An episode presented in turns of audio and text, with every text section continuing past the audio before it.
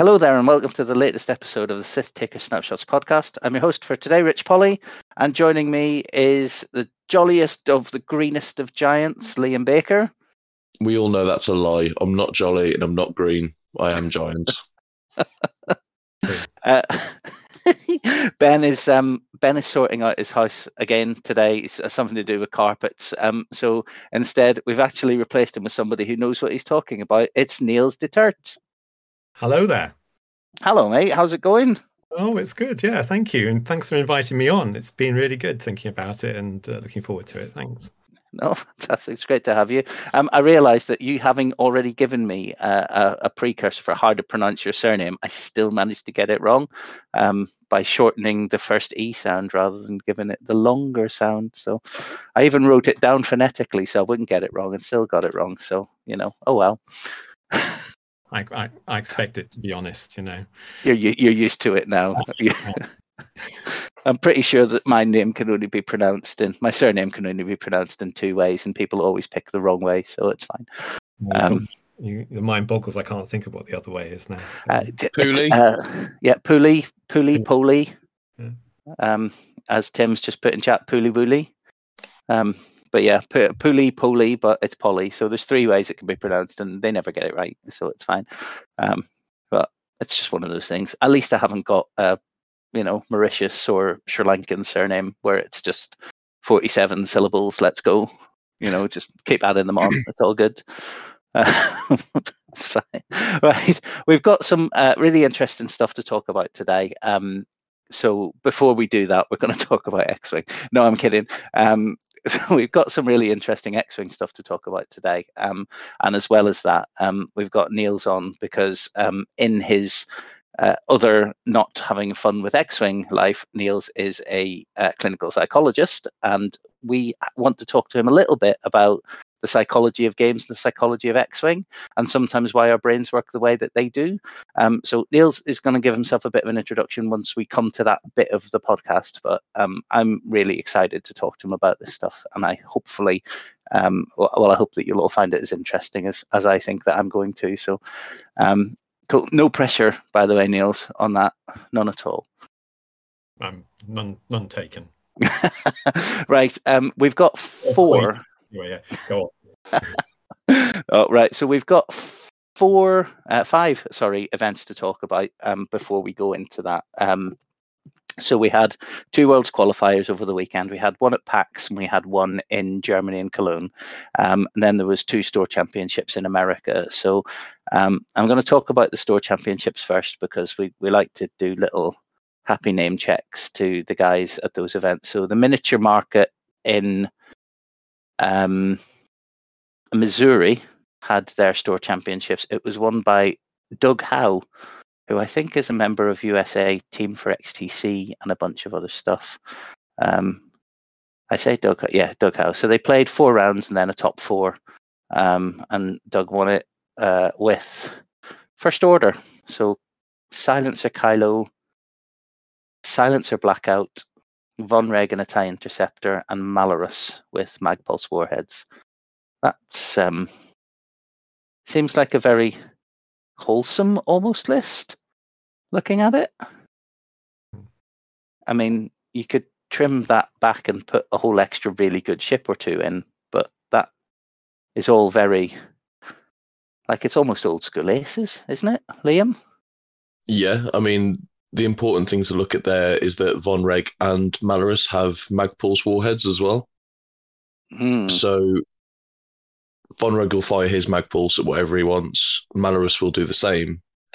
And then Kylo and Blackout will just punch something and there'll be no tokens to defense. And of course, they lose the tokens for attack as well. Mm-hmm. Mm. And it's all I5. Uh, apart from Von Reg, who's six. Yeah. Pretty good pretty good. It must uh, be a sort of killy list. That must be what it's doing, isn't it? With just four ships, that's what you've got to got to do. I suppose Malarus can take a well, crate or something, but so Malarus is good. Yeah, Malarus and Kylo are both good for action because Kylo's got force and Malarus has got ability, which is better than force for two turns. Um, and then Von Reg and Blackout have also got a little bit of economy because Blackout can still dip out after tagging an objective, um, or you know you can focus boost in to get range on stuff. But yeah, Doug is a very very accomplished player as well. So Yeah. um, It's important to note as well that Kylo's got proton torps yeah, and Blackout's got advanced proton torps as well. So there's definitely some killing power there. You'll be throwing a dice throughout the game. if you Yeah. need to, if you need to do some murdering, that's what it's here for. Um, so yeah, uh, well done to Doug. Um, just having a bit of a look down. There's not a full uh, full list aren't in, so but most of them are. Um, but yeah, um, I don't think I can see anything. Oh, it's all gone wrong. Uh, I don't think I can see anything unexpected. Um, Well, except for Teddy Roosevelt, who brought four eaters and um, probably mace by the looks of it.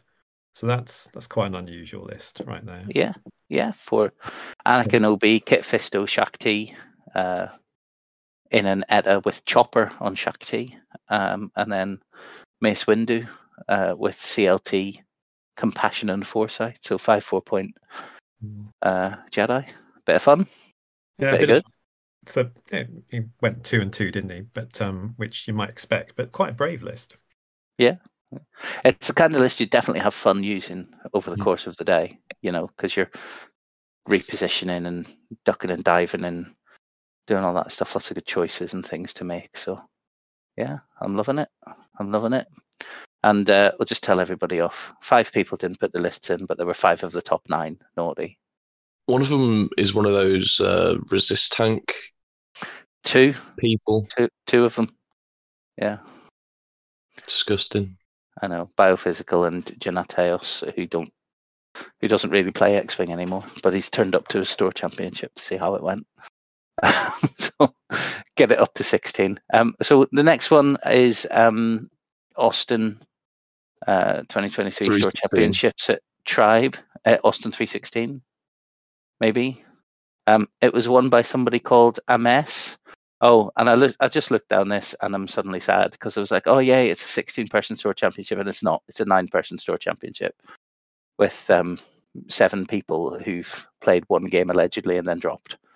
Um, so now this is pod racing uh, is one of them. Could be real. It's got Anakin in it, but played one and then dropped. So there's a lot of people. Yeah, this feels like a um a nine person store champ that's topped itself up to 16 to make the invite valid. But never mind. It was won by Scum and Villainy, I think.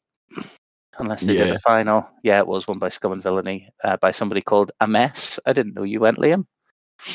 Uh, neither did I, but I probably drank too much. Uh, so a mess with his scum toolbox list was uh, Han Solo uh, in the Falcon. Uh, so scum and villain. So Han Solo good, irrespective of if you choose the worst one. Um, with Trickshot, Lando, Perceptive Copilot, Greedo, Contraband Cybernetics, and Title. Serissu with Swarm Tactics, Fearless, and Magpulse. Leema Kai with Plasma Torpedoes. Dirge with Proton Cannons and Fearless, and Quinn Jast with Burnout Thrusters and an Ion Cannon. So two M3As and Y Wing, uh, Dirge and Han Solo walk into a bar, and I can't think of any joke that goes well out of that. So I'm going to store champs. Yeah, it's it's unlikely. just goes to show you, doesn't it? You never quite know. yeah. Amazing. Um, job, yeah. We don't know who that is then by name. No, not got a clue. Um, Roll Better's got this lovely thing of n- insisting that you don't sign up with your real name, Oh, and then asks you later on for your real name, but doesn't show your real name. So only shows it to the TO. I just put my real name on it, but you know everybody else followed the instructions. I think a lot of people put the real name on it just because they were like, well, I, I want to be able to find myself, not Yeah. have to look down and try and remember what jolly internet nickname I signed up with three months ago when I first signed up for Roll Better. What am I on here? Oh, yeah. Um, so well done to MS. Uh, MS. I. Um, congratulations also to um, I I can't even pronounce the guy who got second with um, another similar first order list. It's Quick Draw Kylo, Blackout, and Major Von Reg. Um, but he's taken uh, Whisper Kylo to make enough space for Quick Draw. Um, over Malarus uh, versus the list that Doug Howe used. So there's clearly something to these four high initiative uh, first order lists um, doing quite well. Hard to kill and hit quite hard, I guess, is always a good good combination. Um, and this quick draw's got a nice little thing. It's got the um, deuterium power cells. So once the shield's gone, you can uh, dip out, get a shield back, and come back in as a fully operational quick draw again, mm. which is always nice. Mm. Um, okay, that's that one. Um, so PAX PAX had two events. Um, we'll talk about the extended one first. Bit of drama. Um, there were 16 players. Two players dropped halfway through, and at one point, um, the tournament organizers said, "Well, if there's not 16, there's not going to be a world's invite for this because they had a, a, store kit to run it. Mm. Um, so they revoked their um, their the invite for this event um, at like round three when a bunch of people had turned up to play trying to win an invite. What's That's going rough. on there? That yeah. is rough. So, uh, yeah, some people dropped and they just apparently went, "Yeah, we're going to pull the invite." So was, was that mind. the same TO as the main PAX event? Uh, I have no idea. Uh, I don't. Uh, it's been set up on Roll Better by the same person, but um, who knows if they were actually the person who was making the decisions or they were the person who did the admin. But yeah, it's um, it just seems like a bit of a rough decision. There was only 16 people, so um, it was kind of running on the wire anyway, and it was kind of a I think it was like a side event on the Thursday before PAX started, or maybe the Friday that PAX started. Um, for people who'd basically arrived early and wanted to play some more X-wing. And I don't think there was an entry fee for it over and above convention cost. Um, so whatever happened, it happened. Um, it was extended though, so we saw some. Uh, most of the lists had something interesting in. Um, the winner flew. Um, uh, I'm going to say that, the Han Solo, Luke Skywalker, um, Keo, and Sabine list, but topped up that three point um, instead of using wedge in an A-wing or something else with Zeb Orrelios in an attack shuttle mm-hmm. with intimidation because extended and no ban uh, list apparently. I was going to say it's it's banned. Yeah, it's on the ban list, but it appears that they're not the. Uh, yeah, there's also people with hull upgrades, so I'm guessing that it was full. You can do what you like, man. We've got Commander Pyre on here and everything. Yeah, reg- um, extended is with pretty much everything when you when you yeah. look at the, the, PDFs. Yeah. Yeah, the ban list is does include intimidation and a few other things, but um, yeah. So anyway, it's it's been won by a meta hand list. Um, but oh yeah, Keo's got intimidation as well. Sabine's got intimidation. So all those three point, all those ships that have got a three point um, talent slot have taken intimidation um, in in Miguel's list. So um, well done to Miguel Justiano uh, for winning that one.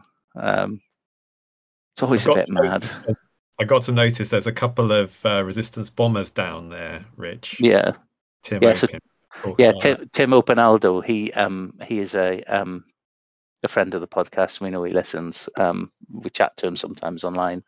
Um, yeah, that makes me happy to see Ben Teene and Finch Dallow uh, with Vi Moradi, who's another dial peeper. So that's another ban list card. Um, so yeah, there's quite a few. Just looking down the list, it's like, oh, everything's illegal. It's fine. Uh, we've got Han, Resistance Han Solo on there as well, so he's on the ban list. Um, yeah, it's wonderful. There's somebody flying K wings. You know, there's mm. people flying um, you know Psi in the um, in the Lambda shuttle. Uh, I'm surprised we've not seen any. We can't see any Sloane on here, but I guess nobody's willing to go that far down the rabbit hole of no. extended. No, I think there's a there's a gentleman's agreement there, isn't there? you can use whatever you like, but not Sloane. Yeah. No Sloane. Um, yeah. So cool. Well done to Miguel. Anyway, um, I hope you get an invite. Um, I would complain if I was you if they don't.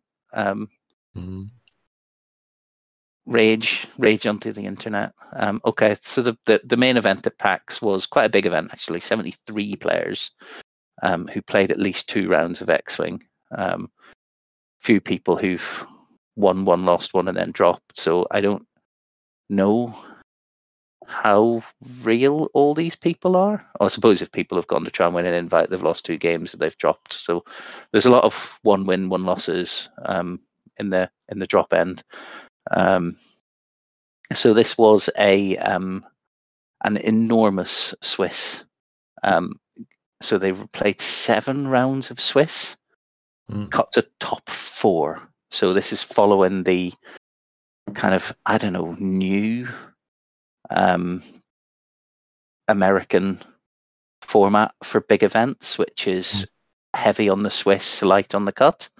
Mm. Um, and I think everybody who's anybody in the UK in, in the US X-wing uh, kind of scene was playing um, at this event. So all the all the big names really that you would expect to see at the big events uh, were all in it. Um, Miguel Justiano, by the way, who won the extended, went two and three with separatists. Um, Mm. He f- he flew four. Um, uh, what are they called?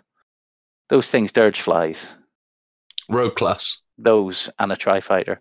So four rogue class and a tri fighter. So he did that. So anyway, it was won by Duncan Howard. Um, Mhm. So a well-known um, US X-wing player. He was using uh, two uh, Siege of Coruscant. Uh, uh, sorry, not two Siege of Coruscant arcs. So you could do it that way. So he was using Oddball with from Siege of Coruscant and uh, OG Wolffe. So build your own Wolffe with R4P, veteran tail gunner, and expert handling. Um, and then he was using Anakin Skywalker and Adi Gallia in the Delta 7 for Adi Gallia. So CLT Adi Gallia with Chopper and Debris Gambit, which is a, a rude little combo um, that some people pointed out to me. Debris Gambit turns the Chopper evade white, so you just get another free action because you Mhm. don't get stressed from taking it.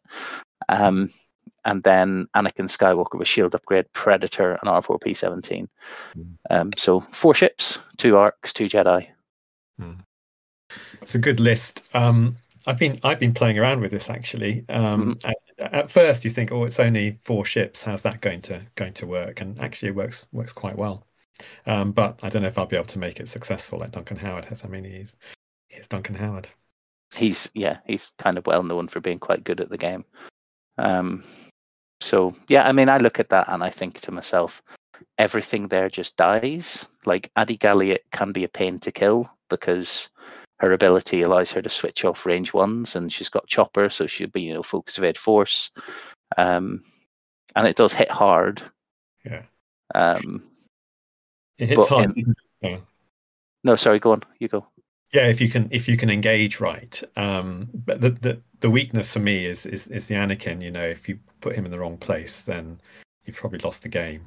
Um, but on the other hand, uh, he's got an amazing effect on other players. People sort of see that across the board and get a bit mesmerized by him. So you know, you can use him for that.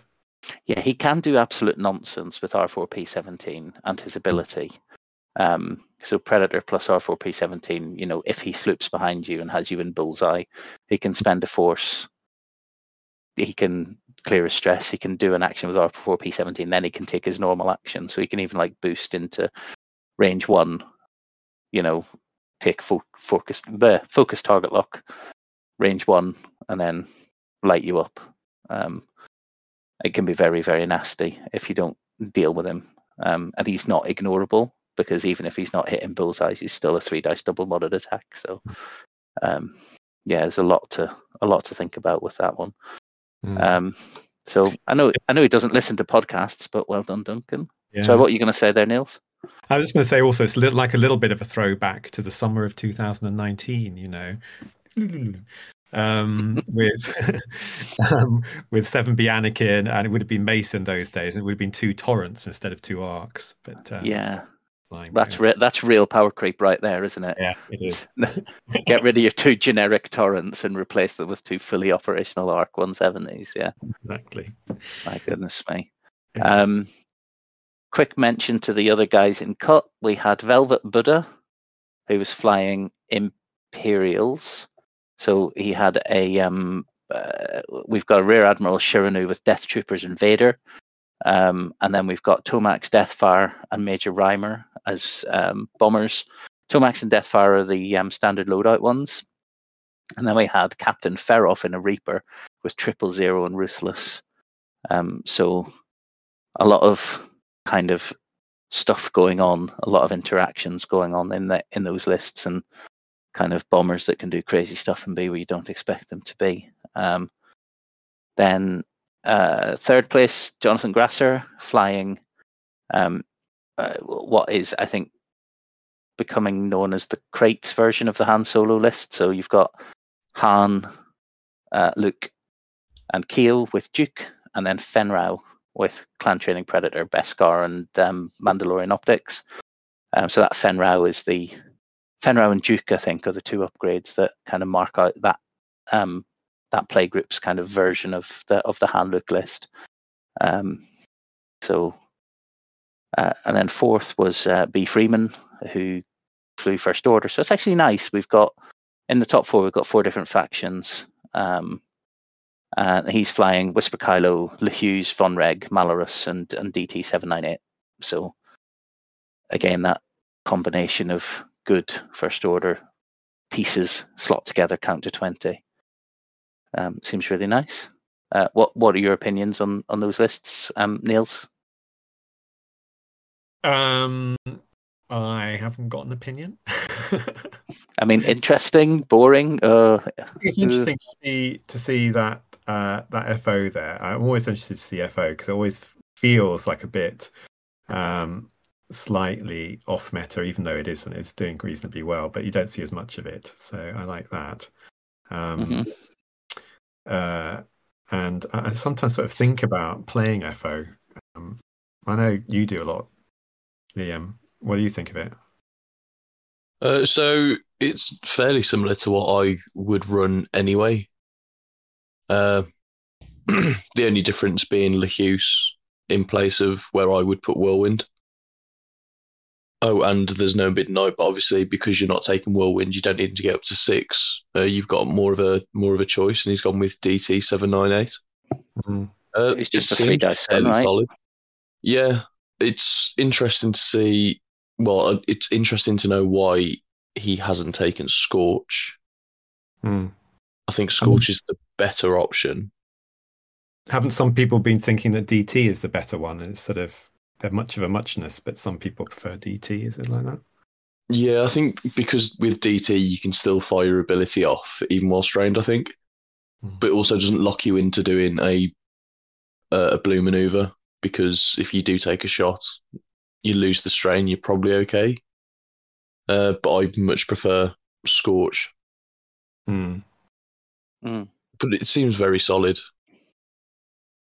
and it, it is kind of it yeah it's kind of heartbreaking to see Kylo without uh, sensor scramblers as well. It's such a good upgrade. but obviously, when you take that, you don't get optics. So mm. it is one of those. But no, it seems fairly solid. I think as long as you've got the right piece, it's in a uh, FO. You can't do badly. Although there's many people who've proven me wrong. So I don't stand by that comment. Yeah, it's very easy to do badly with um with first order. Living proof of that right here. Um, yeah. There's a, I'm just looking. I'm just looking down, like, and, me. and, and and me. Um, so I'm just looking down the list of the uh, the kind of the things that made it. Like Duncan's list that that topped it out is a bit of an anomaly because it's done. You know, Adi and Anakin are not the kind of things that we're currently seeing alongside those arcs. Um, you know, it's more more commonly some of the cheaper options, so you can fit extra ships in. Uh, but sometimes quality has a quantity all of its own.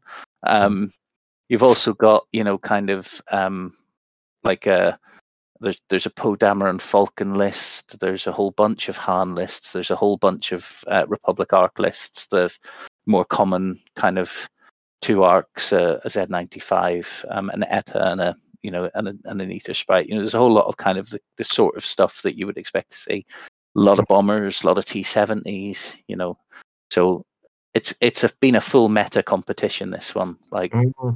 you have to go quite far down before you see something you'd really not be expecting, which is um, 25th place. You've got Libsyn Baby, who who flew Sun Fac, Dirge, Grievous, DBS 404, and DGS 047 mm-hmm. um, to a, a kind of mid-table finish. Um, but yeah, And yeah, that was my thought on the on the top view as well. They look like versions of of what we commonly see.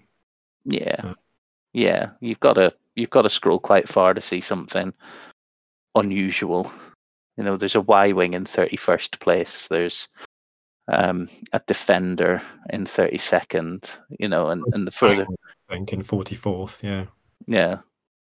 Four fangs. Oh wow, yeah, four fangs in a Z ninety five and four forty four. Nice. Um, but yeah, I mean, it's also that you scroll down and there's you know there's five T seventies you know right the way down at the bottom, and so again, it's like we, we said last week. Uh, poor one out for Lance Vance, by the way, in in seventieth place. He went 0 3 and dropped. He had two B wings and a U wing and a Sheathipede in his list. So um, oh, you could have predicted that score looking at it. Where do you think this list probably finished? Quite far down, but he had fun. I hope so. Um, it was Lance the... Vance's last dance. Oh. oh, oh, oh, you win the prize. For that, that, that's a GTA Vice City reference. That is. Oh, okay. Uh, I mean, there's like there's some crazy lists in here. Like looking further down, like there's a seven ship Imperial kind of tie thing, but it's not a tie swarm. It's got two Obsidian Squadron pilots, but then it's just got the bombers. Mm. So it's hmm. got four bombers, Lieutenant the rear, and two TIE fighters. And I look at that and I actually think I would not know what to do against that. Like, I guess you just joust it and hope that you can take some things off faster than they kill you. Um, it's got feedback ping and all sorts of stuff going on in it. So I guess Deathfire is doing crazy stuff to get bombs out among the uh, the op- the opponent, and then using them to pick up free locks for your cluster missiles with your other bombers, and all sorts of jank going on there. Um, well, cool. Well, anyway, yeah, well done to Duncan Howard. He won another event. Um, uh, Yay! Yeah. Um, so we were lacking some enthusiasm, so I thought I'd really push them in there. People being good at X-wing are still good at X-wing. Who knew? Hmm. One second, one second. No, we'll give him one of them. I really need to find the soundboard. I'm not showing you where it is, Liam, because it'll be awful. How many invites does Duncan Howard have now? Oh, I mean, you a, I mean, obviously, uh, I think it's one fewer than Dom. Oh. I think he's won a store championship with each faction, and now he's won PAX as well. So he's now won flights and accommodation to Chicago, or travel and accommodation at Chicago, as well as invites. But you know, hmm. I guess he'd have been going anyway. Good for him. Brilliant. Some people sicken me with their talent. right. You're great. talented as well, Rich. Yeah. I've never seen anyone change a list and make it that much worse. oh, lovely. Thank you, Liam. It's okay. Always here to tear you down. I know. Right, we're going to talk about the German World Qualifier now. Now, this is a bit of a difficult one to try and figure out what on earth happened in it. Um, so they used oh, weird. God. They used weird. So, so they used weird software um, that we haven't used before, but we we know who the winner was, which is really good. So the player called Dodonna, whose name is Nicholas or Nick, um, who he won. So we can tell you who won, who topped Swiss and who won it. So Dodonna won.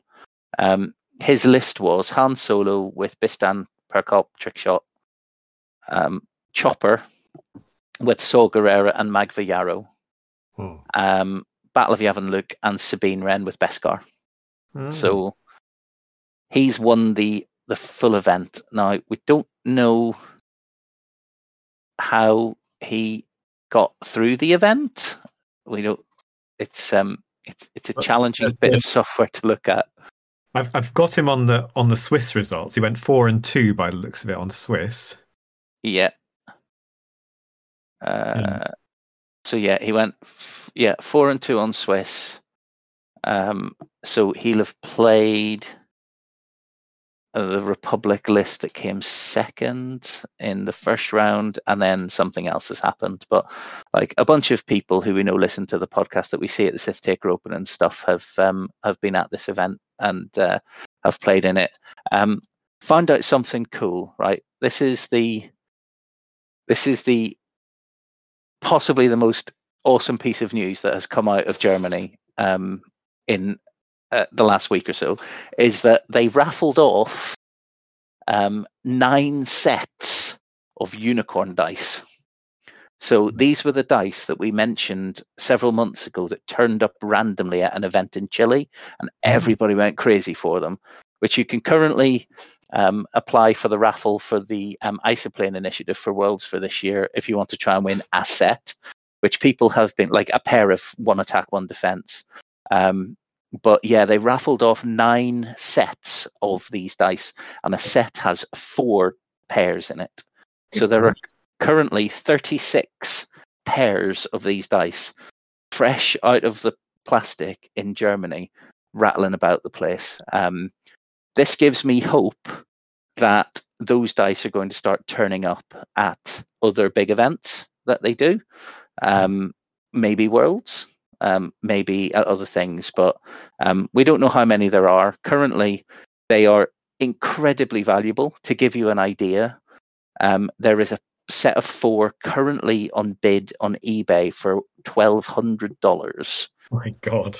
Um, which are being sold by a former FFG employee who had them rattling about in his box of random crap he picked up off from the office as he was leaving, I suspect. but uh, so, yeah. Question: yeah. Are they tournament legal? So th- I've heard this, and that's a really interesting point because they have never officially been prize support at an organized play event. So I so don't know.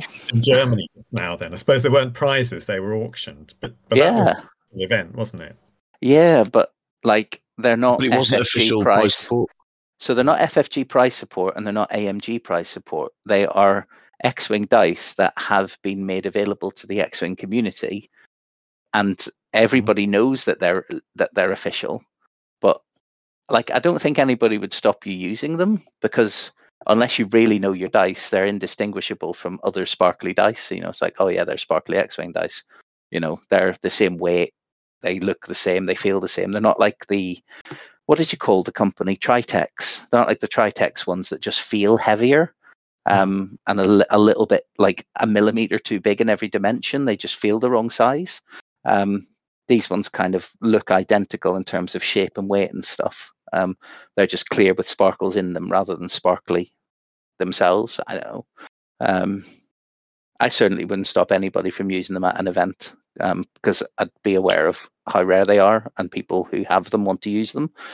Um, and might have paid twelve hundred dollars for them. might have paid twelve hundred Which is why I them, yeah. would stop them.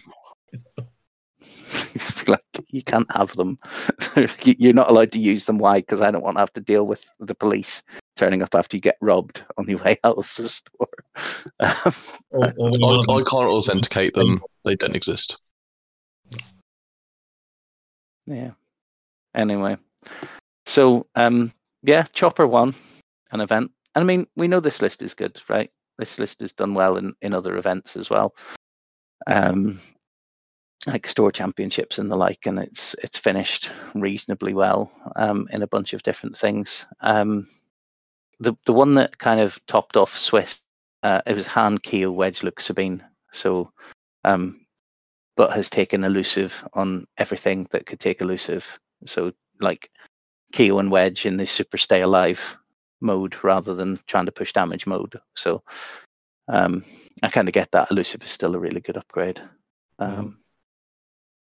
But I mean, it's another Han Luke. What what are you going to do about it? Have you got a plan? If you don't, you're probably going to lose. Um, all that said, Liam, None of these lists actually topped Swiss because I was. Uh, oh no, I'm lying. That one did top Swiss. I was just about to talk about the separatist list that was at the top of Swiss, but he's just at the top of the list of lists. it's not. Um, I'll just have a look. There's a Galactic Republic and an empire that also got five wins. Uh, so the Galactic Republic one, we'll have a look at that. Pyro Pushal.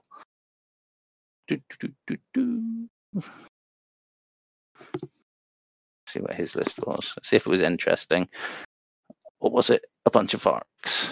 It was a bunch of arcs. Uh, so he's taken out the uh, he's taken out the Anakin and he's replaced it with two Z95. So it's Boost Slider, Jag Wolffe, Oddball, and Padme. Yeah. So yeah, it's a good list. It's a really strong list. Yeah, that works well. With with those six ship lists, you feel really relaxed in a lot of the a lot of the um, um, scenarios. You just think, oh, I've got this. Let's send this one off over there and that one off over there. Yeah, um, having the three medium bases as well means that you just kind of casual your way through the the clusters of um, objective tokens, picking up points as you go, um, yeah. without having to think about how you're going to pick up points. and you've got, yeah, yeah, you've got your Z95 sitting there as well to to kind of tag stuff, and you know, boost and slider can both get into weird places um, for blocks, and yeah, plus Padme to just make everything live that little bit longer. Um, with a bit of a damage threat as well come the end of it. Yeah, it's a it's a good list. It's something that I, I would fly, but I don't own any Z95s um, from Republic because I refuse to buy more things. Um, I'm all right for the moment. I should buy them. I should buy them. I keep looking at lists with them in and they're not using them at club um, well, because I don't own them. Yeah. Yeah.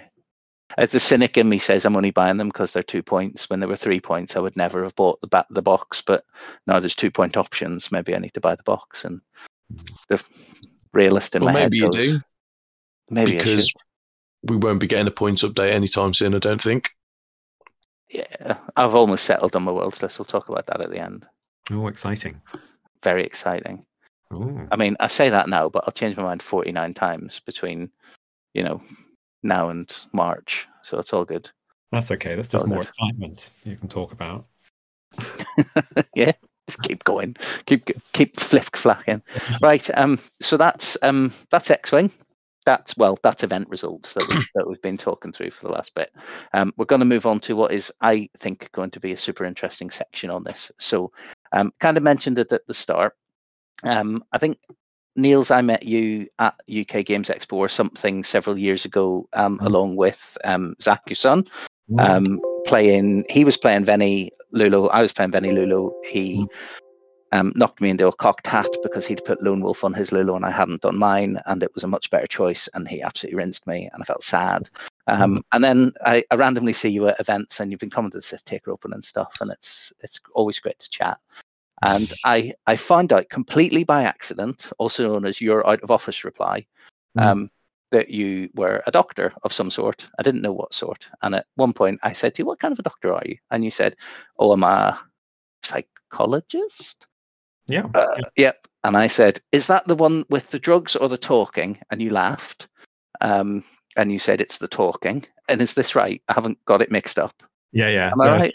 Yeah, yeah, yeah. okay. So um so I thought like a little bit ago I was thinking to myself there's something a little bit odd like with how my brain works around X-Wing. And I thought I spoke to some other people and they said, Yeah, yeah, we're we're the same.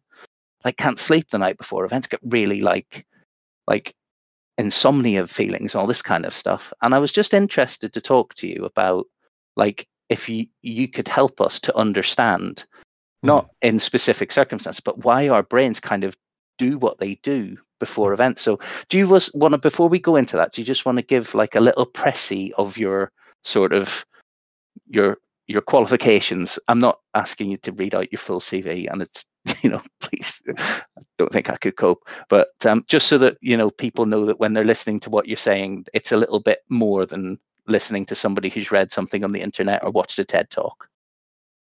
Yeah, um, absolutely. Um, so, so I am a psychologist. I'm a clinical psychologist, um, which means I studied psychology in the first place, and then I did a doctorate uh, in in clinical psychology. So I'm called doctor, but I'm not a medical doctor, um, and I can't hand out drugs. Um, and and it's mostly talking. But I'm a neuropsychologist, so I specialize in working with people with neurological illnesses. So it might be people with MS or brain tumors and or uh, dementia, that kind of thing. And uh, and so I, there's this sort of technical stuff that I do, which is measuring people's um, sort of cognitive abilities, um, memory, and concentration, and so on. Um, and I do a bit of therapy as well. I uh, do therapy with people with brain tumors. I've got special interest in functional neurological disorders, and um, and I, I, I, teach mindfulness meditation uh, to lots of people with um, with these sort of problems. And that's the funnest bit of my job as well. Oh, wow. Wow. Um, every so often you realize that people have, you know, actual jobs that add value yes. to society um, and not just make money for rich people. And it's like, oh, right, okay. that sounds amazing. Like that genuinely sounds amazing. So, like, um, obviously the reason why we're talking to you is um, because Liam's got no, no. I'm not going to talk about Liam's problems because that's a that's a jar of worms that we don't need to open up. Uh, I mean, we can if we want. I'm, I'm open. open to, do it on a podcast. No, um, no, like really, I guess like so. The question, like the first question I want to ask is, why can I not sleep? And it's not just me. I've had about half a dozen people when I've said this on the podcast before. So I've said I can't sleep at events, especially if I make I lie awake until three o'clock in the morning, and then I pass out and I wake up at six o'clock and I'm exhausted. Um, why? What what is what are our brains doing that makes that happen? Yeah, and I've got to hold my hand up to something similar. Just because I understand this stuff doesn't necessarily mean I've, I've got it completely figured. Um, but but I use what I I have. You know, I, I use the the skills I have. Um, so so I also wake up in the middle of the night before before an event. I get to sleep, and then I wake up in the middle of the night, and I meditate um, in the middle of the night, and I go back to sleep, and it's okay. But I still lost an hour's sleep. But you know, it's it's, mm-hmm. it's sort of works. So I know exactly what you mean. Um, I think it's probably really common. And basically, um, it's we're, we're, anxious. Our bodies are full of adrenaline, um, and other stuff is going on in in our bodies. So we're in a state of anxiety or a state of of of, of arousal. Um, and, uh, uh and and the reason for that is, is, is probably a couple of things, but but mainly um, because um, because we're very keyed up about the challenge of of the next day. So X-wing is important to you, right? Uh, it's important to me. Anybody who's there for one of these these tournaments, it's important to them. And the more important it is to you, the more keyed up you are. Okay. So um because because of because so so so so it's natural to feel anxious. Um now there's some aspects of that which might be less helpful um, and you might be able to work with, and some aspects of it which are just normal. I think it's just normal to be keyed up um, before an event because our body gets us ready to perform. So that's the healthy part. See what mm-hmm. I mean? Yeah. That that's the kind of um, that's the kind of fight part, or the you know, well, I suppose flight could be healthy too in some situations, couldn't it? But but that's that's healthy um, where it starts to sometimes it gets too much, and that's where you start to run into into difficulties. And that's if you um, if you start to uh, uh, get um, you know because it's so important to you, then you start to see um, start to see uh, uh, you know start to see it as a potential threat. You might do badly, for instance. Mm-hmm and then you start to start to think about that and start to feel anxious and afraid about that that outcome. And you know, the more you care about it the more the more nervous you get about that. So that would be sort of less healthy. It's it's um, interesting like hearing you using words about emotions that are often kind of discussed in the in, in like the macro sense. So like fear and um, arousal and anxiety are things that when you talk about them as a as a non-professional. Like if i talk to somebody about you know i'm afraid it's not i'm a little bit nervous i'm a little bit anxious i'm a little bit unsure. It's always that kind of macro level fear in inverted commas that you're talking about you know that i want to run and scream because i'm terrified of that thing. Mm-hmm. um, and it's the same with kind of the excitement. You know you always think about emotions but what you're kind of saying is that even low level amounts of those emotions can can kind of produce chemicals in your brain that kind of make your brain want to do different things work in different ways is that is that right Yeah, exactly. Um, it, it's um, it's not so small amounts, and it's, it's probably quite large amounts. That's why that's why you know some of us can't sleep uh, because it's it, it's a bit too much. And so one of the things that would be useful to do is to be able to um, you know manage that a bit better, but to to to regulate that downwards so that you could get a good night's sleep. Because not sleeping well is probably going to impact your performance, isn't it, and and your enjoyment the next day. Um, and, and and and I think it's quite common. So if you if you had a way of sort of relaxing, that would be really really useful. Um, but then some anxiety is um, is is is a good thing. You want that. If you didn't have enough anxiety, you know, you might um, might be because you know you don't care enough, or you're not really enjoying it, or um, or you, you, you, you know you might not perform well enough because you, you you haven't got the uh, the motivation, the sort of uh, the, the the juice to to uh, uh, to really concentrate. Okay, so, so you want so you want it's okay to be anxious. We don't have to get rid of it. Um, it's like, uh, but sometimes there's too much of it, and then it'd be good to be able to to relax that a bit. Okay, I mean that that that's it's interesting because I guess you always think about anxiety as a bad thing, as as I said before. Like when you're thinking about it mm. in the mm. macro, you you think of anxiety as a bad thing because you know you hear people saying, "I've got serious anxiety," you know, mm-hmm. and that's never i've got a healthy small amount of anxiety that means that i care about the things that are important to me and that are important you know for for my mm. family or for my life or for my, for my friendships or whatever um you know people who talk about anxiety are talking about you know i can't get to sleep at night because of the plight of you know three people in a village on the other side of the world that i read about on a blog um mm. you know four years ago or something and it just pops back into your hindbrain um and you know people with insomnia suffer from these kinds of things right um mm. like kind of um overcooking it so like one of the things that you, you talked about that you do is like you you meditate are those like when you say meditate you know my boring brain thinks about tibetan monks and bowls and chiming yes. bowls that you spin around in your hand and whale song and all that kind of stuff. But it's not just that kind of weird Eastern mysticism, is it? It's it's kind of it's modernized beyond that now, hasn't it? Yeah, no, we it's it's. Uh, I mean, it still I think feels like that to a lot of people. But I meet a lot of a lot of really you know normal people who come come along every every week and um, with with problems one kind or another. Um, and, and, so I'm saying to them, why don't you try this mindfulness meditation? Um, and um, and so my classes, I usually run my classes on on Zoom with people people learning it, and it's it's purely secular these days. We it's sort of been scientified, um, mm-hmm. and. Um, you know, there's been a lot of research and and so on. Uh, but we're basically using the same techniques that people have been using for thousands of years. You know, even before Buddhism, people have been doing this kind of thing uh, in, in, in India and doing much the same technique. Um, and we're using it now in the modern day. Pretty much the same stuff, though. Yeah. Yeah. Okay. Um, but bowls. Well, we used to have bowls as well, but it doesn't work so well on Zoom. I was gonna say.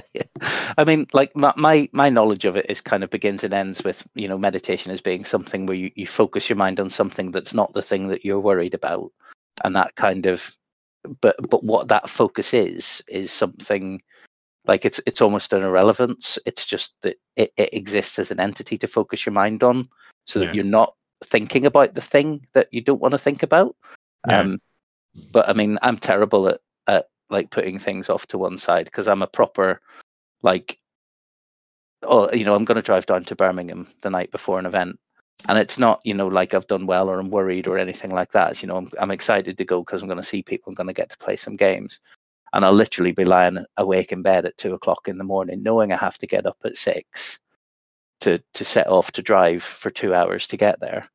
Um, and I'm just lying there going, I'm going to be terrible tomorrow. And my whole brain is just going, I need to go to sleep now. Like my conscious brain, my, my you know, my my intelligent brain is thinking, you need to go to sleep now, otherwise you're going to crash in a fireball on the M6, and you're not even going to get there. And you really need to get to sleep. Um, but then, you know, every time you feel yourself starting to drift off, suddenly kicked back awake again with this kind of realization of something in your head somewhere is just saying, no, you can't. Yeah. Or, or is it the same thing, by the way, that wakes you up in the morning an hour before your alarm when you've got an early alarm set and you don't want to miss it? Is it that anxiety that's waking you up? It could be, but it's a diff- it's a bit it's a bit different because that's like right. yeah, but, but, what you're talking about in, in the middle of the night and beforehand is um is probably because you're already so keyed up basically, um, and mm-hmm. then and then the not sleeping has become um like uh, like a, a present threat, hasn't it? You know that there you yeah. are not sleeping and you're thinking about the not sleeping and you know that not sleeping is going to uh, be bad for you tomorrow um, and so uh, your mind is full of uh, this kind of uh, this kind of negative kind of thought and um, and and the feelings that go with it in in, in your body, a lot of anxiety and so on. And so uh, that's a state that just isn't compatible with sleep. Mm-hmm. so so as you kind of as you sort of drop off uh, to sleep, you're not really in a state where you can where you can properly sleep. Probably you're you're both hyper aroused and exhausted. So you're sort of falling asleep, but you're also jerking awake at the same time, which is uh, which which just doesn't work. So um, so when it gets when you get into that sort of state, what you need to do is is relax your body and your mind before you try and sleep. You know, once you've got into that state, um, you, sort of, you're not really gonna going to be able to easily get to sleep. Um, so the okay. way it is you you you you get yourself up, you do something, you wake up, um, and and um, and relax yourself. Spend half an hour doing something effective to relax yourself. So you might do a relaxation technique, or you might do some yoga or some tai chi or some uh, or some mindfulness meditation. You know, it's, it's best not to what it's best not to do something which which kind of fills your mind with more stuff, like reading a book or something like that, or you know. Mm-hmm um, but you but you can do you can sort of distract yourself you could you could watch you know half an hour of um, half an hour of x-wing video but it's not as good because it's, it's it's gonna it's not gonna I was going to say it. It sounds like picking up my phone and flicking through X-wing related discords is probably counterproductive, isn't it? Yeah, sort of. It might distract you, but it, it probably won't really relax you. You're still filling your head with with you know X-wing ideas, which will still be kind of bubbling away excitedly, won't they? just yeah. just yeah. go to bed. Gets yeah. rid of the fear, but replaces it with that kind of excitement again, where you start thinking, "Oh, maybe I should go and repack my list and fly something different tomorrow." Um, that's that's the problem. The three o'clock in the morning list change decision. Um, let's not let's not do that ever again. Um, so I mean, like, is is there you've talked kind of about mindfulness and meditation techniques. Is there something that you can kind of tell us that's like a really simple 101 basic entry level into just something you can do to just chill yourself out? Um, yeah, um, yeah. There's a couple of things I can say. One thing I want to pick up on is uh, I'll pick up in a minute on something you said a few minutes ago um, and talk about mindfulness. But before that, because mind training yourself up to to be a sort of mindfulness meditator is it's a little bit more involved, takes a bit more effort. It's a slightly longer kind of lead time. But a simple technique which you can use, which is effective, um, is a relaxation technique like progressive muscle relaxation, for example. So you can uh, type that into Google and you will find um, a bunch of YouTube videos called progressive muscle relaxation. Um, you're looking for something which is about 15 minutes long. Um, and you know, there's a bunch of options there. Pick one with a nice voice or whatever, or a nice kind of picture, whatever you fancy. And um, and what it will do is take you, sort of guide you through 15 minutes of going through your body and taking each group of muscles and tensing them up and holding it, and then and then letting it go. And it'll and it'll it'll naturally relax because the the tensing it up um, means that when you let go, it'll trigger a relaxation response in your, in your muscles. Because it's quite hard to just relax. You can just think to yourself, relax. You know, it doesn't happen, does it? Um, but if you tense up first, and you're kind of tricking your body into into then relaxing. So you go right through your body doing that, and of course, it also functions as a massive distraction because you're busy, busy doing this thing where you're focusing on your body, and uh, and by the end of 15 minutes, you've forgotten what you were thinking about. Um, you're feeling nice and relaxed, and probably your level of arousal has come right down. So that's a, that's a good that's a good technique, and it's it's easy to easy to use, and you know it's not complicated to learn. So, yeah. I was going to say I've actually tried that, Mm. uh, and the biggest issue I have with that is that when I get to like my lower legs and stuff, I just get cramp, Ah, and then I get sad, and then I focus on the cramp, and then it gets worse, and then I get, and then I'm just really sad at life again. So how do I fix that? Oh, um, I don't know. I, I mean, I think I think just don't uh, don't tense that hard, Liam. That's what I would say about that. Um, Oh, you don't okay. you don't have to tense up for this exercise. Actually, you can just go around your body and pay attention to each bit and, and say to yourself, "Relax," and do that. It's just um, it's just a, a you know a little bit. It, it, it, it's not not such a strong if not such a strong relaxation effect. But you could just you know when you get to those crampy bits, you could just think, oh, you know, I won't I won't tense this up because I know I'll get a cramp. Um, is that? So I, I think- I'm listening I to think what you say. I think what you're saying, Niels, is that Liam doesn't have to try to win at tensing. when He it can tense, just he can just tense casual. just tense a little bit. Yeah, tense, Yeah. tense casual.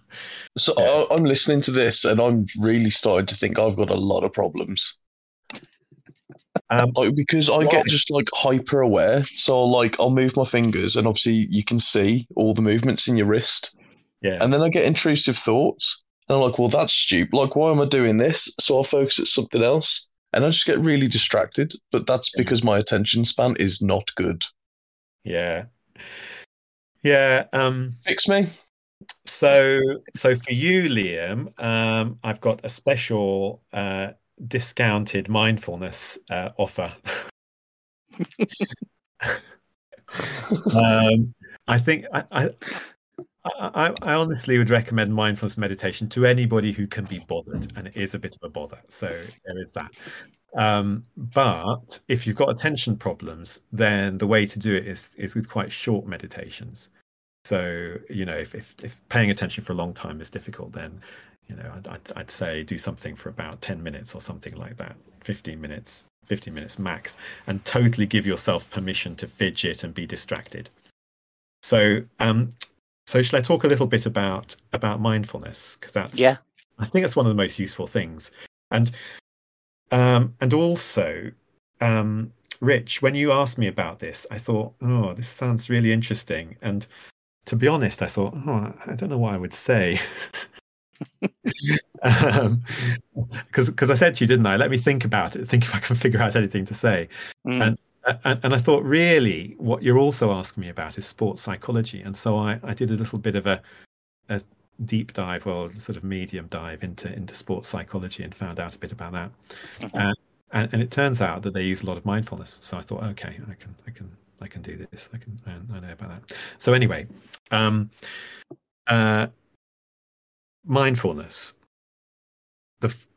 The first thing is to pick up what something that you said, Rich, a while back, and that was about you were describing how there you are at night and so on, you can't sleep, and what we all want is to get rid of these thoughts, and it's the same with you, Liam. Here, you're saying, "Oh, I get these thoughts, and I want to get rid of those thoughts," right? So what you've got is you've got some difficult feelings, like there's anxiety, and you've got some difficult thoughts, and you know that they're the problem, right? There you are, awake or whatever, or, or you can't relax, and um, and you've got these anxiety, you've got these thoughts. So naturally, you want to get rid of those things, yeah. Um, Yeah. So I think we we we all know what that's like. Um, the trouble is that as soon as you try to get rid of them, you kind of make it worse. Yes, it's like me saying, "Don't think about an elephant." Then Exactly. everyone pictures an elephant. Yes, yeah, which is the perfect example. Um, and and if you think about it, the reason for that is that if you try to, there's this thought of an elephant, say, um, and if you try to to push it away, you're actually engaging with that thought right there. And so what you're doing inside the brain is you're activating that thought. You're activating a representation of that thought. The more you try to get rid of the elephant, the more you're thinking about an elephant you're trying to get rid of, right? Because so, so that's how the brain works, and it means you can't get rid of things like that. You can't, you can't say, right, you know, um, I'm not going to think about pizza. You know, Ooh. what what type? so right now everybody listening to this is thinking about pizza because that's how that works. Some Pavlovian responses going on. Somebody's just instinctively done a just eat order because of you. You know what's happened. Someone has literally just ordered pizza. Probably more than one person. Double pepperoni. so because because because that's how the brain works as well. You know? Yeah. Um, so- crust. Stop it, Liam. Stop it now. We're in the serious bit. My mouth's The harder we think, the harder we try not to talk about pizza, the more we'll talk about pizza, and, and that's just our doom for the rest of the podcast now. No, we'll, we'll Can I get a garlic bread as well, Niels? You can, but but you know, not from me. Back, back, back, back to the back to the back to the point. So the, the more your brain is trying to not think about something, the more you think about it. Yeah. So, um, so, and it's the same with um, feeling anxious as well, right? So, say you feel anxious, you know you're feeling anxious, you don't like it, you don't want to feel anxious. Maybe you even have a load of thoughts about how it's going to, you know, mess up your play tomorrow or whatever, or mess up your fun. Um, and um, so, so you think, well, how am I going to get rid of this anxiety? Um, and, and and you do stuff to try and get rid of it, right? Including that could even be using a thing like a relaxation technique. You know, you might use a relaxation technique, uh, and, and but you're but you're dead keen on getting rid of the anxiety. So what happens is that after a little while, maybe the anxiety's gone down a bit, say, but then your your kind of mind checks and you think, "Am I still anxious?" And in that moment, the anxiety starts to go up again. So you're sort of you can't get rid of it, right? This doesn't sound very um, very positive. I'll come to the good news, but it, it, it, you literally cannot make the anxiety go away just by trying- to force it somehow. It makes it tricky. Same with the thoughts. So there you are, stuck with these thoughts, stuck with this anxiety. What are you going to do about them? Um, well, the, the the answer is that uh, if you don't do anything at all, and you stop feeding it, then they'll naturally go away by themselves. The thoughts will go away after a few seconds, right? Uh-huh. And the anxiety will go away after a few minutes. And if you think about it, the anxiety is um, is going to take at least that long because because what's going on is your body's pumped full of various kind of chemicals like adrenaline and a bunch of other different things going around your bloodstream and and some other changes in your body which are which are sort of physical changes when you feel anxious. Um, and um, and those things can't just sort of go away you know like like clicking your fingers um, they it, that stuff needs to be metabolized it's got to be uh, it's got to be sort of washed out of the blood with chemical reactions so there's stuff pumping around your blood and it's going to take a few minutes to go away in the best case scenario so how can you have that best case scenario? It's, if you stop feeding the anxiety. How do you stop feeding the anxiety? Well, the main one is stop trying to get rid of it. The way of getting rid of anxiety turns out to be to not try to get rid of it, just to let Hype. it be. Just hyper focus on it. It'll never go away. And then the anxiety turns into dread, right? it, it can you can make it worse. Yeah, that's true. That, that's what I do. You can make it worse. Liam's already got a therapist, Neil. he really doesn't try. need another one. I know, I know, and the therapist, and you're probably really good therapist. Have you? I don't know. Anyway, um, I've got a But- couple. The key thing is you don't try to get rid of the anxiety. Okay. Um, you, which is the opposite of what seems like a good idea. Um, and so it's the one thing that nobody ever tries, right? Um, you you've got to actually accept the anxiety. You don't like it, you know, nobody has to like it, but you've got to just accept it. Oh, there it is. It's just how it is right now. Now, if um, uh, now if you do that, then there's a better chance the anxiety will go down. Um, there's a pretty good chance it won't get worse. Um, so, uh, and in and the basic idea in mindfulness training is that you just train your mind so that you can learn to see what's happening inside and learn to see how you're kind of stirring up your anxiety, you're stirring up your thoughts by reacting to them. Um, and instead, you've, you've got enough presence of mind to just not do that and just be there and and you know see what's going on, but not make it worse. And then your body takes care of it by itself, and you you will you will relax. Or maybe you won't relax that much if you're facing you know a um, World Open qualifier the next day because there will still be that kind of anxiety there, but you haven't got to get rid of it. You can you can um, uh, you can roll with it. You can accept it, and um, and maybe it'll come down enough so you can get a good night's sleep. Um, but you don't have to worry about being anxious. It could even you can even think to yourself, "Oh, this anxiety will probably help me in my performance, right? Help me help me play better X-wing because because I'll be you know focused and keyed up." Um, and uh, and that kind of reframing can uh, can be can be all that you need. It's it's it, yeah. It, it, I was just saying it's it's really interesting, like the the links to sports psychology, like from a layman's perspective, because a lot of that is about visualization hmm. um, mm. of you know the event. Um, you know, it's it's about visualizing success um, mm. because then your brain is focused on the things that you need to do to be successful, and mm. you're not focused on worrying about not being successful you're focusing on how to be successful and it's yeah. like just a different perspective mm. um, on on kind of the same problem um, is rather than saying oh no what happens if i lose you're saying how do i win um, yeah. and yeah it like but it as you say it's it's a big training thing and there's a huge like sports psychology is a huge discipline in and of itself um, but it's interesting that it comes right back to kind of the fundamental roots of of mindfulness. Because um, you know, like I've I've read a little bit about sports psychology before this, and and my brain just kind of mm. kept going. Oh, but the way that you've explained it has made it like kind of quite simple. Um, mm. Like I guess the the hard bit, which is why mindfulness professionals can be mindfulness professionals, um, is that it is difficult to get it to the point where it's actually giving you well giving people what they need um, from it you know like it's not the kind of thing where you can just float about the edges and pick up a little bit of this and a little bit of that and it might do you some help and, and it might but you know if you want to make a significant change to how your brain deals with anxiety deals with stress and deals with those kind of heightened tension situations then you really need to to have that well, i don't know it's like willpower that mind control and mm. i think it comes well, I don't know. Maybe you can tell me if I'm wrong, but my my brain is like kind of connecting out to at the end of a of a day of a relatively long event where you are tired, mentally mm. tired and emotionally tired when you're getting nervous about an event or like you know especially if you're playing four games into cut on the same day or something like that you get that kind of sudden surge of anxiety and surge of nerves all at the same time.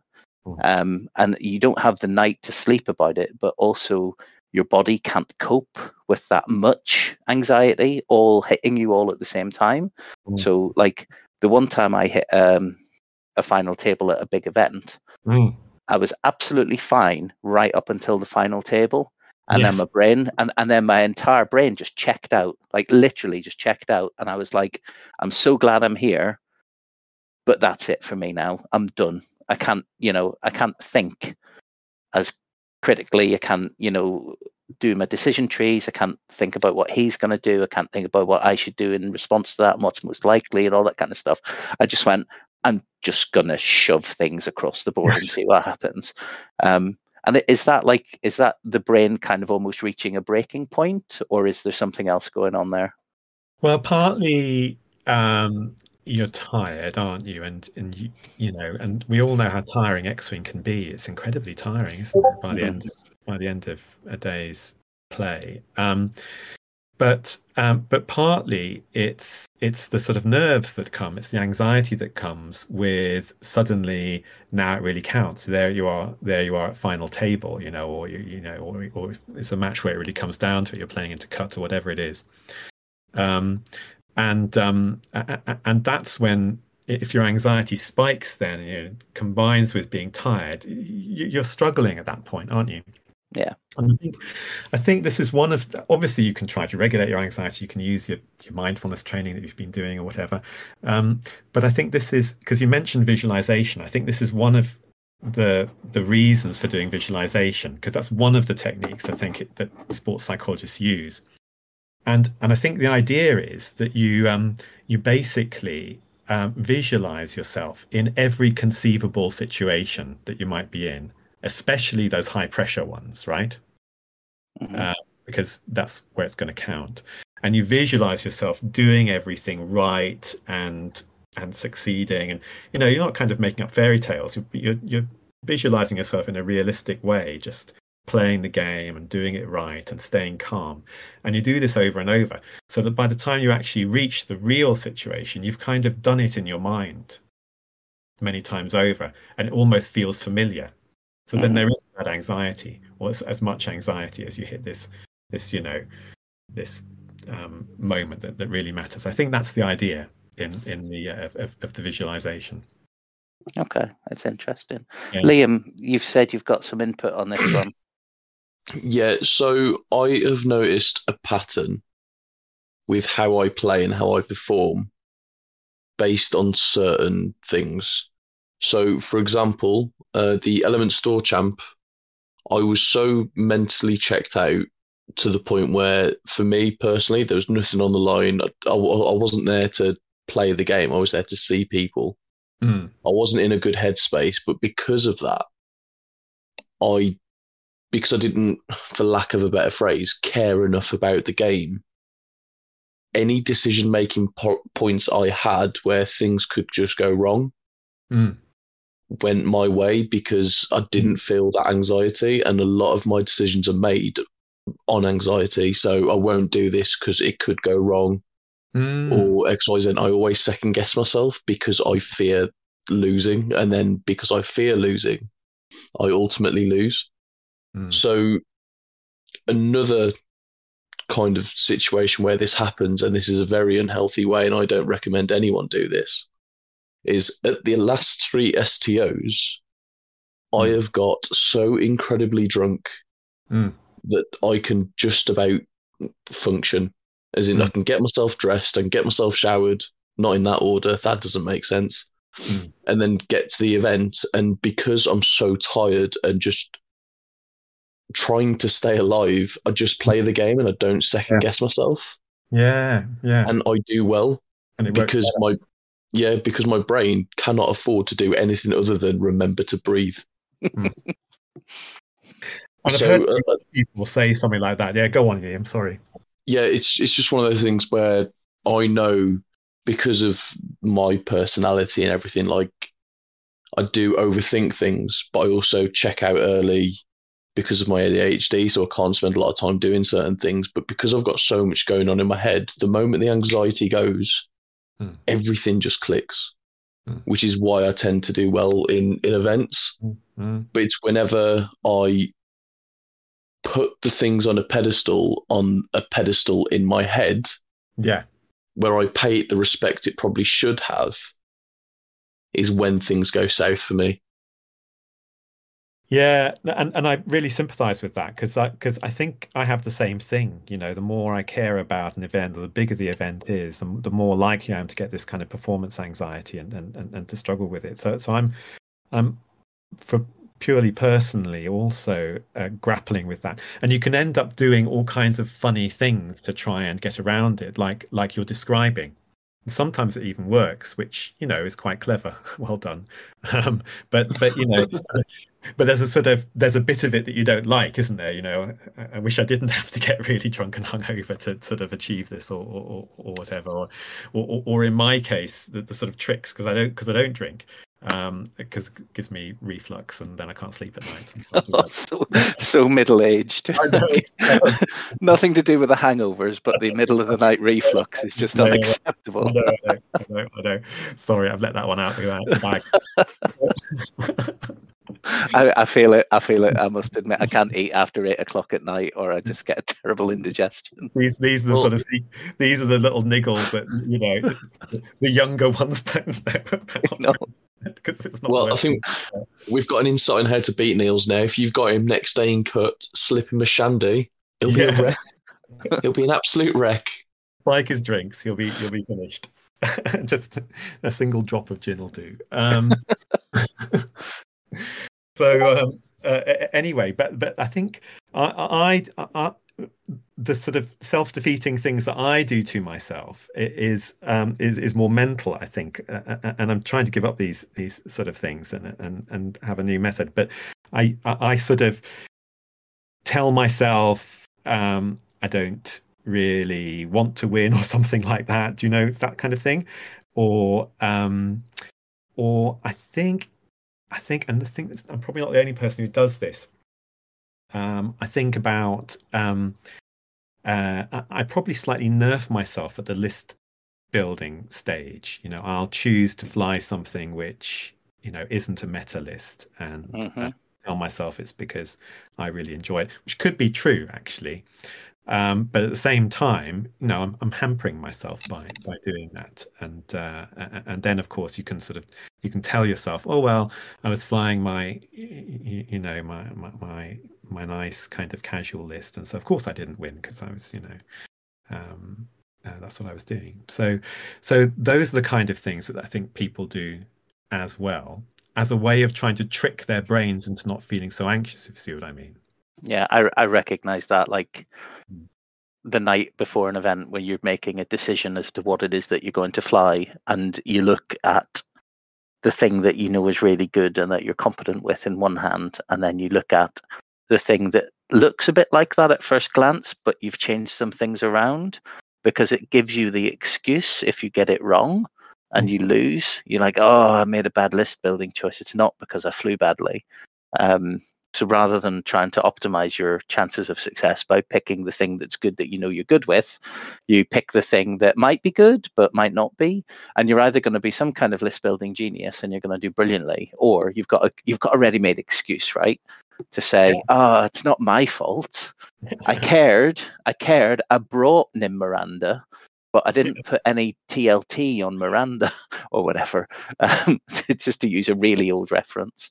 Um, but it's like you know saying, "Oh yeah, I flew two arcs and three Jedi," but um, instead of picking Anakin and and Adi Gallia, I chose to bring you know Plo Koon and Barriss Offee because yeah. I pre- I prefer them for my play style. And it's like, oh, so you made it worse.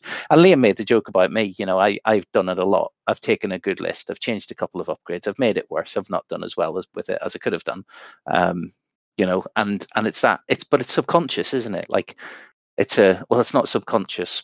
It's that it's a fear of failure thing that you're constantly trying to get past in work. And i mean this is really interesting. It's like kind of i'm joining a lot of dots between different bits of my life here because there's a constant thing in in leadership at work which is about creating a psychologically safe environment for people to try to do things even if they're worried that they won't succeed. Because if they never try to do something new then they'll never be able to innovate and everybody always stays inside the lane, nothing new happens, and eventually businesses and companies fail. So you have to create a psychologically secure environment for people to try to try to do stuff. And if they fail, you say, Great job on trying to do the new thing. What are you going to do next? Rather than, I can't believe how badly you've screwed our company this month, or we're going to go under in the next quarter if we don't sort it out. That's not what you do because that's making people feel psychologically insecure. Mm-hmm. Um, and that that kind of giving people psychological safety like it's, it's almost like giving yourself psychological safety of saying look even if i fail it's fine because i've tried to do something different but i've got this bit of a safety net. And it's actually really hard unless you feel totally supported um, in a work environment in a professional environment by your line manager or, or by whoever. Um, it's really hard to do something that has never been done before because you don't want to be the one who fails um, because that looks bad and it's work and you don't want to look bad. Um, so I mean, yeah, it's yeah, it, it's it's all just connecting so many things and it, it all makes sense. Um, you know, bit of me wants to think about imposter syndrome as well, which is another weird lizard brain thing where our brains just tell us that we're not good enough um, mm. to do everything and anything. Um, but I, f- I feel like we've um, we've more than um, over egged the pro bono that you decided to give us in a little bit of a chat about clinical psychology here, Niels. I feel like we've got more than our money's worth considering as we paid nothing for you to come on today. Oh, no, it's an absolute pleasure. And uh, I mean, I, I, think this is an interesting discussion. And rather than saying go, going on and on, I, I think I, think let's just try and boil sports psychology down into like two points, basically. Um, mm-hmm. It's um, it, it, it, it's um, or maybe it's even one. Uh, there's two points. You've got to focus on what's important. You've got to focus on um, on the game in this case, and on the bits of the game that you can do, like dial setting and planning and calculating and so on. Um, and you've got to be free of distractions. And we've been talking about some of the distractions. They come in all different sorts of shapes and sizes. Um, and um, pizza, yeah, pizza, um, uh, sort of um, gin, um, you know, the people at the table next to you asking rules queries because they know that you've got opinions, that kind of stuff. Yeah. You know, your phone, um, all these kinds of things. Um, but anxiety, you know, and trying to get rid of it, and sort of negative thoughts and trying to get rid of them, and so on. And so, so that's where some psychology can come in because you can deal with some of that stuff. You can mm-hmm. you can set it aside and focus on what's important, which is having fun, playing pew pew, and just concentrating on the game. Yeah, I mean, ultimately, that's that's what we're trying to. We all start playing the game because we enjoy it, and then we discover this tournament scene, and then we discover the community, and then and then we realize that we're we're a little bit above average at the game, and you know we like to go to the big tournaments to play against other people who are a little bit above average and occasionally play against people who are a lot above average at the game. Um, and yeah, I mean, ultimately, we play the game for fun. And if it's not fun, you shouldn't play it. Um, and yeah, I mean, it, th- this has been phenomenally interesting for me. Um, I want to make one final point, which is I want to congratulate Liam verbally for not sniggering like a child any any of the times you mentioned the word arousal. Um, there was uh, I no... was actually I was going to ask if we should put people who find plastic spaceships on a watch list. I mean, if they find them arousing, that is, because that's weird, and objectophilia is a serious problem. oh. oh, good. I'm glad you've uh, opened the eyes on that one, Liam. Right. It's fine. It's fine. We, we've taken we've taken the serious thing down and, and reduced it to being entirely puerile. So, is this another puerile question, Liam, or is this a serious one? You tell me, Niels. if yeah. I do not think, do I am? Ah, uh, um, yeah, yeah. It's a really good question, isn't it? Um, uh, what do you think? I don't. That's the problem. this is this is work coaching 101 this is somebody comes to you and says hey boss what do you think i should do? And you say you tell me what you think you should do. I fully support you in that. Exactly. I think that's really interesting. Anyway but that's a whole other conversation isn't it about what we are what consciousness is what ai is which is going to be the the next thing. Philosophers are so- suddenly finding themselves themselves all relevant again um, in the in the new new era yeah. I've I've I've had this connection to philosophy for a while because a, a, a, very old friend of mine is a a philosopher of ethics, a, a professor of ethics at I think Leicester University uh, is where he is at the moment. Um, and he's mostly about um, the sentience of non-human animals. Um, basically, he's a vegan, um, but he's not one of them ones. He's he's fairly not militant about it, hmm. um, but he also is published and stuff. And yeah, he he's constantly making jokes about psychology. And uh, I think his his favorite one is, "Oh great, I've got a whole bunch of freshers turning up. They're all going to have read Marx." Uh, it's like every year he's got he's got to deal with the uh, the kind of the, the pseudo psychologists who've who've read a bit of Marx over the summer holiday, and he's like, "Right, let's get going with that. we'll start. We'll start with a bit of political psychology. Let's go.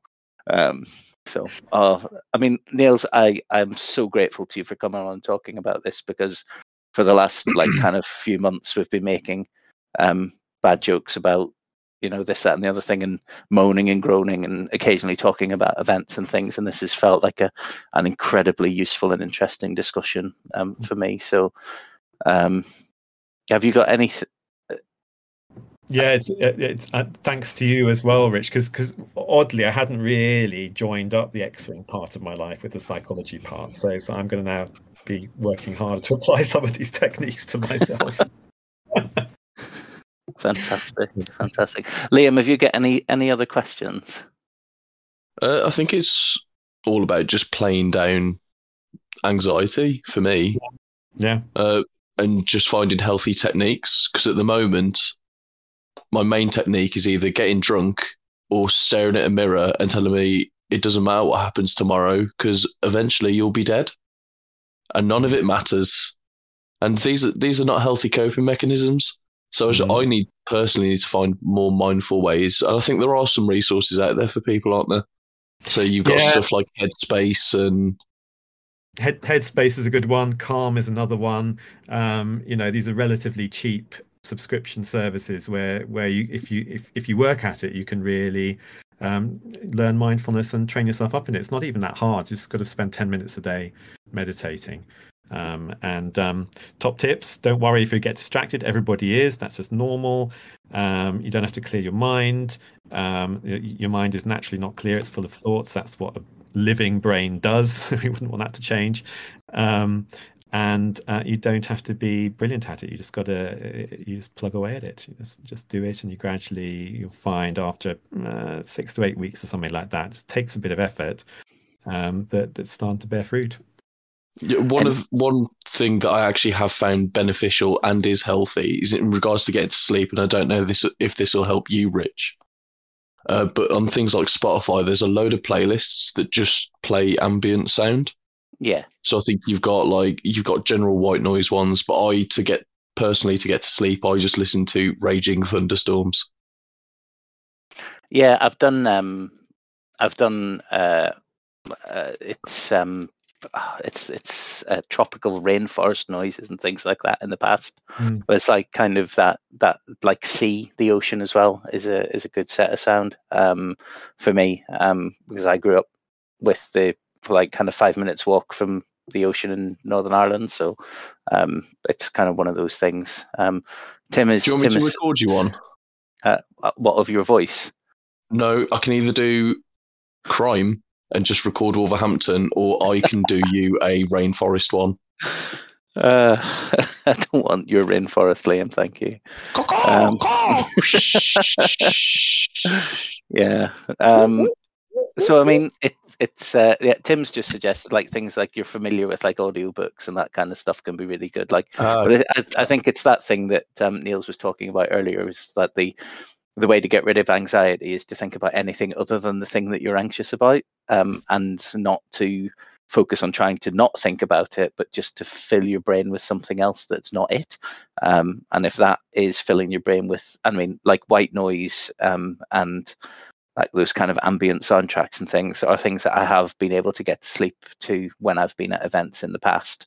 Um, when I was struggling to sleep because of what I thought was noise in like the UK Games Expo with a lot of ambient noise in Birmingham Town Centre, that kind of stuff. Um, so I stuck in my earphones and listened to, you know, kind of, I think it was tropical thunderstorms or something like that.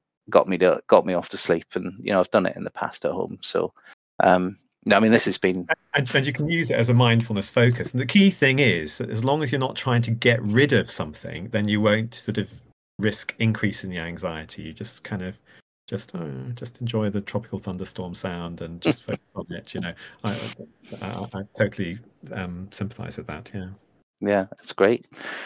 Cool. Um, right, Niels, we're at the bit where we get back to um, away from your uh, your professional thing. Um, once again, just massive thanks for coming on and talking to us about this stuff. It's been it's been phenomenally interesting for me. Um, have you got any shout outs that you want to do?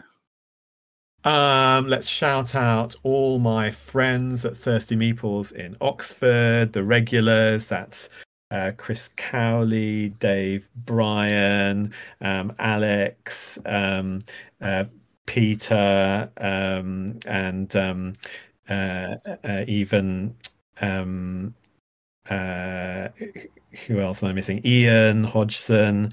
so you, you shouldn't have started with names. You should have just said everyone from my group. I'm, I'm an amateur at this, aren't I? I um, shout out to Zach, obviously, who's fantastic, my son. Um, and um, who else can I shout out? Um, Me. Yeah, you, you, Liam, and, and and I'll shout out Board in Brum. Yeah.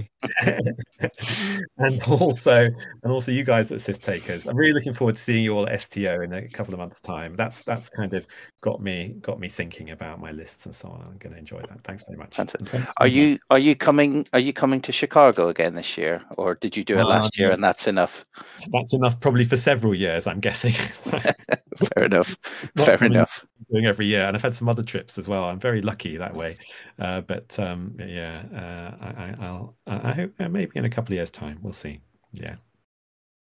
Fantastic. Go on, Liam. I'm going to shout Board in Brum. I'm going to shout Niels as well because we've had quite a few conversations just regarding X-wing. Because I think I randomly bumped into you.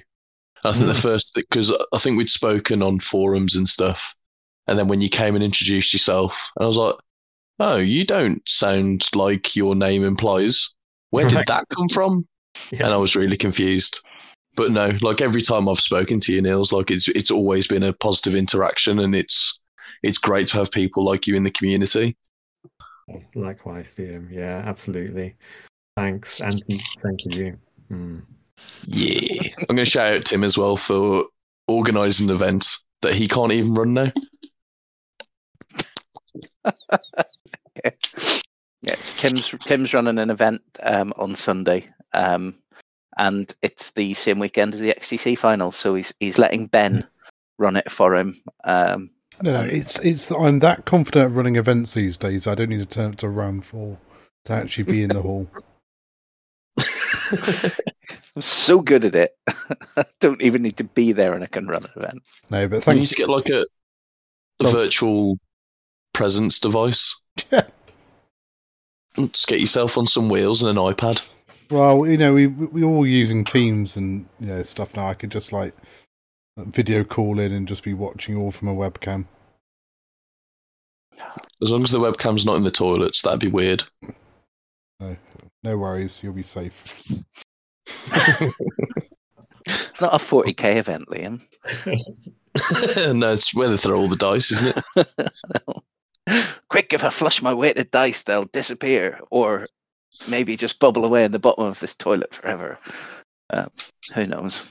Uh, if anybody doesn't know what we're talking about, just check the first stall element the next time you go to visit in the gen- in the toilets next to the bar. There's a pair of weighted dice that got used in a 40k event. Um, somebody tried to flush them, so they've they've stuck framed. them on the wall in framed. perpetuity, framed. Yeah, they're yeah. not they're not just sat on like you know the system or something like that. They no, they're in a presentation frame with a photograph and stuff.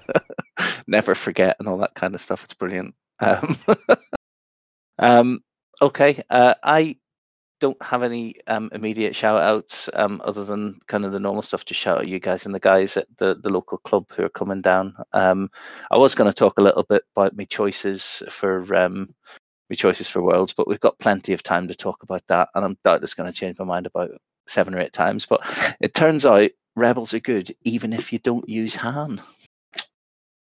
Who knew that? Wait, everybody. Tantalizing hint.